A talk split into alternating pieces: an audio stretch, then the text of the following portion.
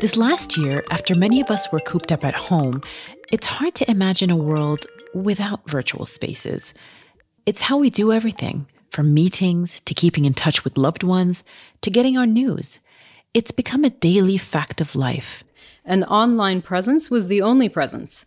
And this extended to conferences, art fairs, trade fairs, sporting events, even the Olympics. Everything, every event, every show, every experience was suddenly online. That's Ala Al Vice President of Immersive Technology at Expo 2020. And I think an even more profound shift is that everyone, even the naysayers and the Luddites, everyone was online all of a sudden. So we've moved forward significantly where, you know, grandmothers are ordering their groceries online. This was not the case before. And as the Expo 2020 team were gearing up for the event, they had to figure out how they'd adapt to this new, largely online world. And so they designed an online version of the event known as a virtual expo, a fully immersive digital world that takes visitors from any part of the world into the heart of Expo 2020. Shanghai was actually the first to host a virtual expo in 2010. And this year, Dubai's 2020 Expo is bringing its virtual offering to new heights. But this isn't the first time that a World Expo revolutionized how it was experienced by audiences. On April 30th, the National Broadcasting Company will begin the first regular public television program service in the history of our country. And now we add radio sight to sound. Here, David Sarnoff, the head of the Radio Corporation of America, or RCA, first introduced television to the world.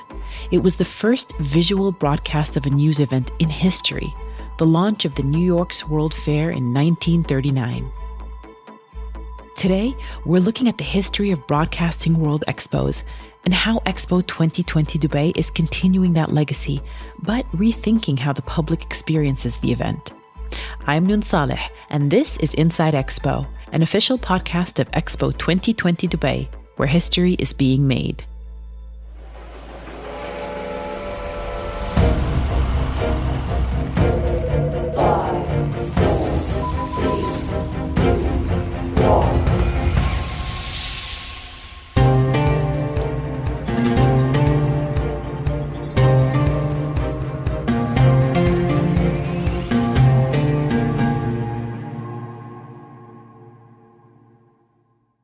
Before its public debut at the New York's World Fair, electronic television broadcasts had been mostly confined to experimentation in labs. On July 2, 1928, the first television station started broadcasting to only the few hundred thousands who had access. TVs at the time were not cheap.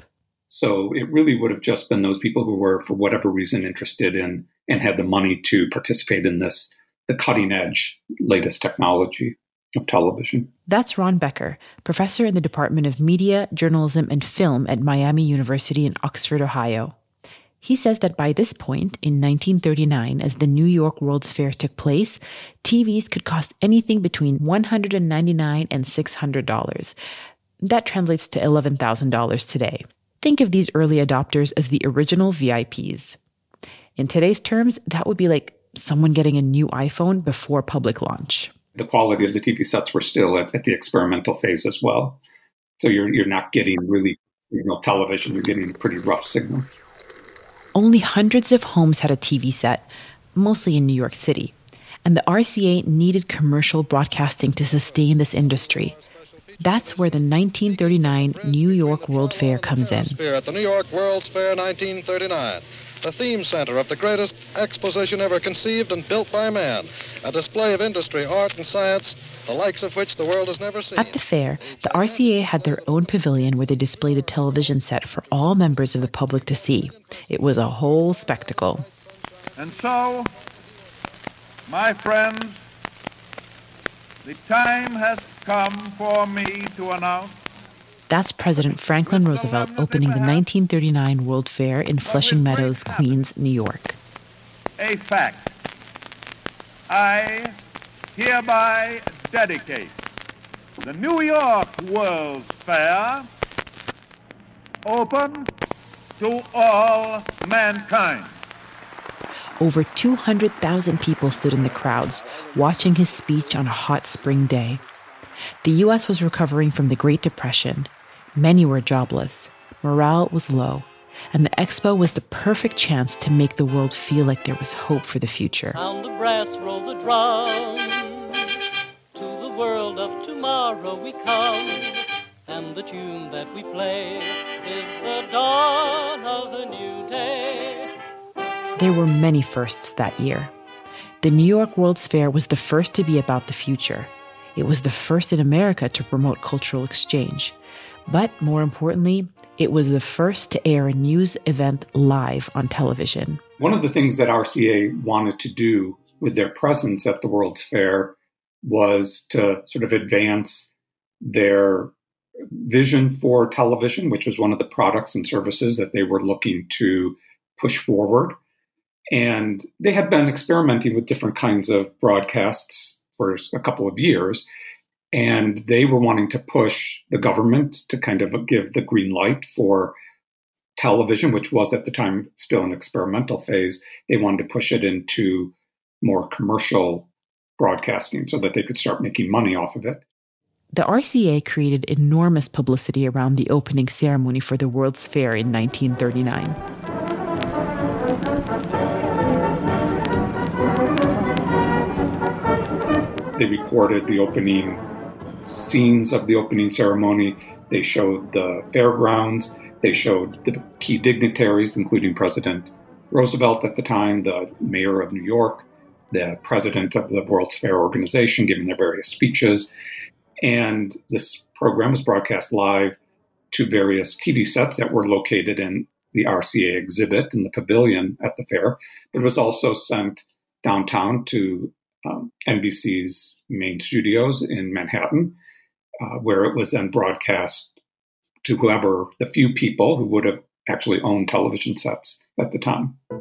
Television was such a novelty at the New York World's Fair that I was televised cards were handed out as souvenirs to those who attended. So there were those who were curious and excited about this new invention. In the, in the public's understanding, television was seen as an outgrowth of radio, which was you know, one of the dominant forms of uh, popular entertainment at the time. So they were aware that something like television was on the horizon, but they didn't really know exactly what it was going to look like. Um, so there was lots of curiosity among people. And then there were those that weren't convinced. At the 1939 RCA Pavilion, the television was displayed with a see through structure so visitors could trust it and see its inner workings. It also wasn't very appealing at first. Television wasn't all that exciting. Its screen was small, it was black and white. After some convincing, on July 1st, 1941, NBC finally aired the first commercial in US history. It was a 10 second commercial for a watch company called Bulova. On it was a large watch displayed on the entire map of the US.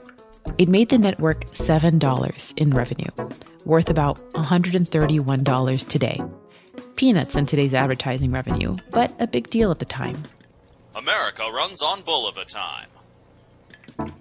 Still, while it was gaining popularity, it took some time for the general public to support broadcast television. And then, when the Second World War started just a few months into the New York World's Fair, many of these large scale television set sales were put on hold for a few years. When the war ended, broadcasting still wasn't as successful as they would have liked. Just over 43,000 units were sold nationwide. So it wouldn't be really till 1945, 46 when commercial television finally gets approved, and it wouldn't be till 48 and 49 when a more regular system of, of broadcasting, a more regular scheduling would appear.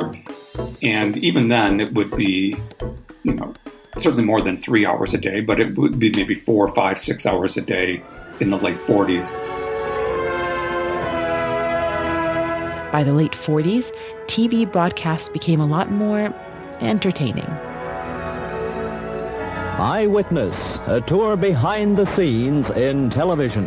Live shows had dramatic opening scenes, like this one, where the host came into the theater dressed as a knight in shining armor on horseback. And now, ladies and gentlemen, introducing America's number one television star, your Tuesday night Milton Berle. Or ads that rhymed, like this one for a watch company called Speidel.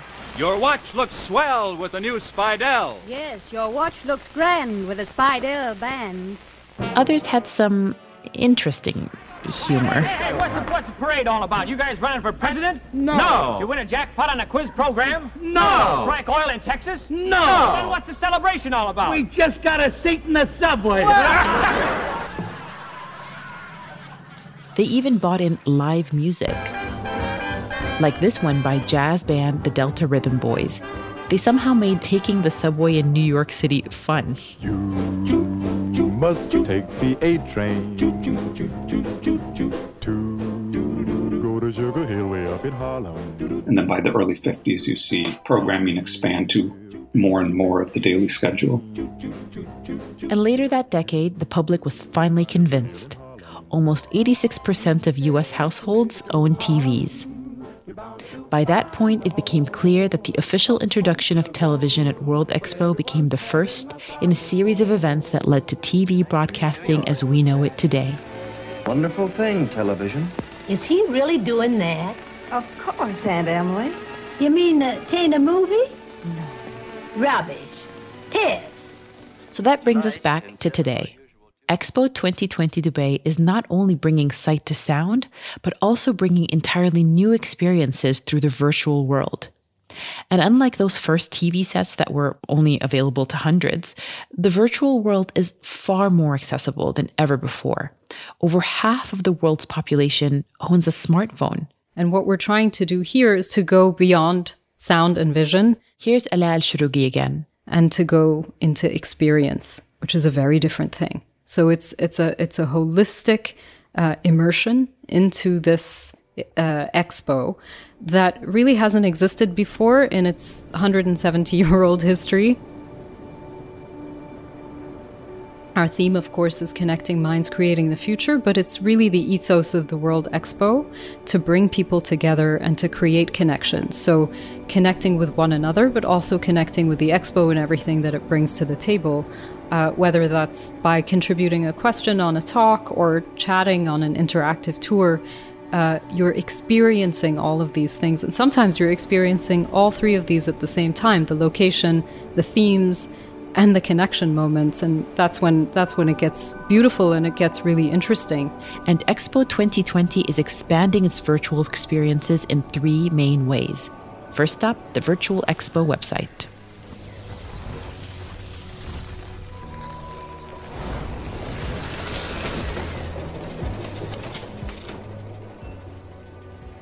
does host a complete recreation of the site and the pavilions, but it also recreates all the spectacular, incredible events that are being put on in terms of performances and ceremonies and musical performances and dance, not just by Expo 2020, but all our amazing participants as well. This even includes behind the scenes interactive tours as well as video interviews with creators and inventors. So that could mean seeing in real time what the sustainability pavilion looks like or what the Pakistani pavilion looks like. But what's even more innovative this year is the virtual app. We have an app that allows virtual visitors to explore a virtual world and as though they were there in person with all the elements sort of stylistically recreated right down to the little shrubs and the landscaping. Uh, we have digital activations that showcase UAE history or celebrate the expo site. But the really cool parts are the mascots and character driven quests. We tried one of the app games and started off with the mascot Salama, a wise ghaf tree, which is also the national tree of the UAE. But there are other characters that guide a player into the virtual world. Oof! This solar powered machine is fully charged, thanks to the heat of the sun. But I still need some air and wind to get it working properly. So I'll give you an example. We have uh, a falcon that flies over the UAE pavilion, showing the influence of the bird, which is the symbol of the UAE, on the design of the building itself. So it's it's the bird in flight, and it, you make the connection between the site, the UAE, and just general uh, digital awesomeness.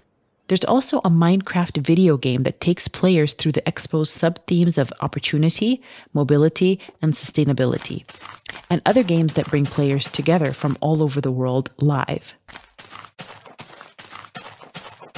Plus, time travel portals that take us back to past expos throughout history, including a time travel to iconic structures like the Eiffel Tower, which was introduced at the Paris Expo in 1889, or even further back before that 1851, of course, the first World Expo, we've recreated in its entirety the Great Exhibition and the Crystal Palace, um, which was really, really magnificent. It's just so beautiful and it's so inspiring, and it's kind of our homage to, you know, the original roots of the World Expo. Other virtual innovations at Expo 2020 have also been designed to create a comprehensive immersive experience. We have tours on social media platforms uh, called Live at Expo, and Live at Expo allows the audience to control where the guide goes, what they do, even you know what condiments they put on their food. And so we went from sound to adding sight to adding entire experiences that shape and reshape how we view the world and interact with it. And while we don't know what happens next, what we know for sure is that for now, the virtual world is here to stay. The first World Expo to be able to do this will be cemented in bits and bytes for generations to come. And it'll be the first World Expo to have a permanent place in the global digital archive. This really ensures that the, the impact, the learning, the change making, everything that this remarkable event is trying to do persists even after the doors close. Inside Expo takes you behind the scenes at Expo 2020 Dubai, sharing our stories and others across the 170 year history of this global event. Learn more by visiting virtualexpodubai.com. Inside Expo was produced by Kerning Cultures Network. We release episodes every Tuesday and Friday. Subscribe to the show on your favorite podcast app so you don't miss an episode. And if you enjoyed listening to this episode, share it with your friends and leave us a review.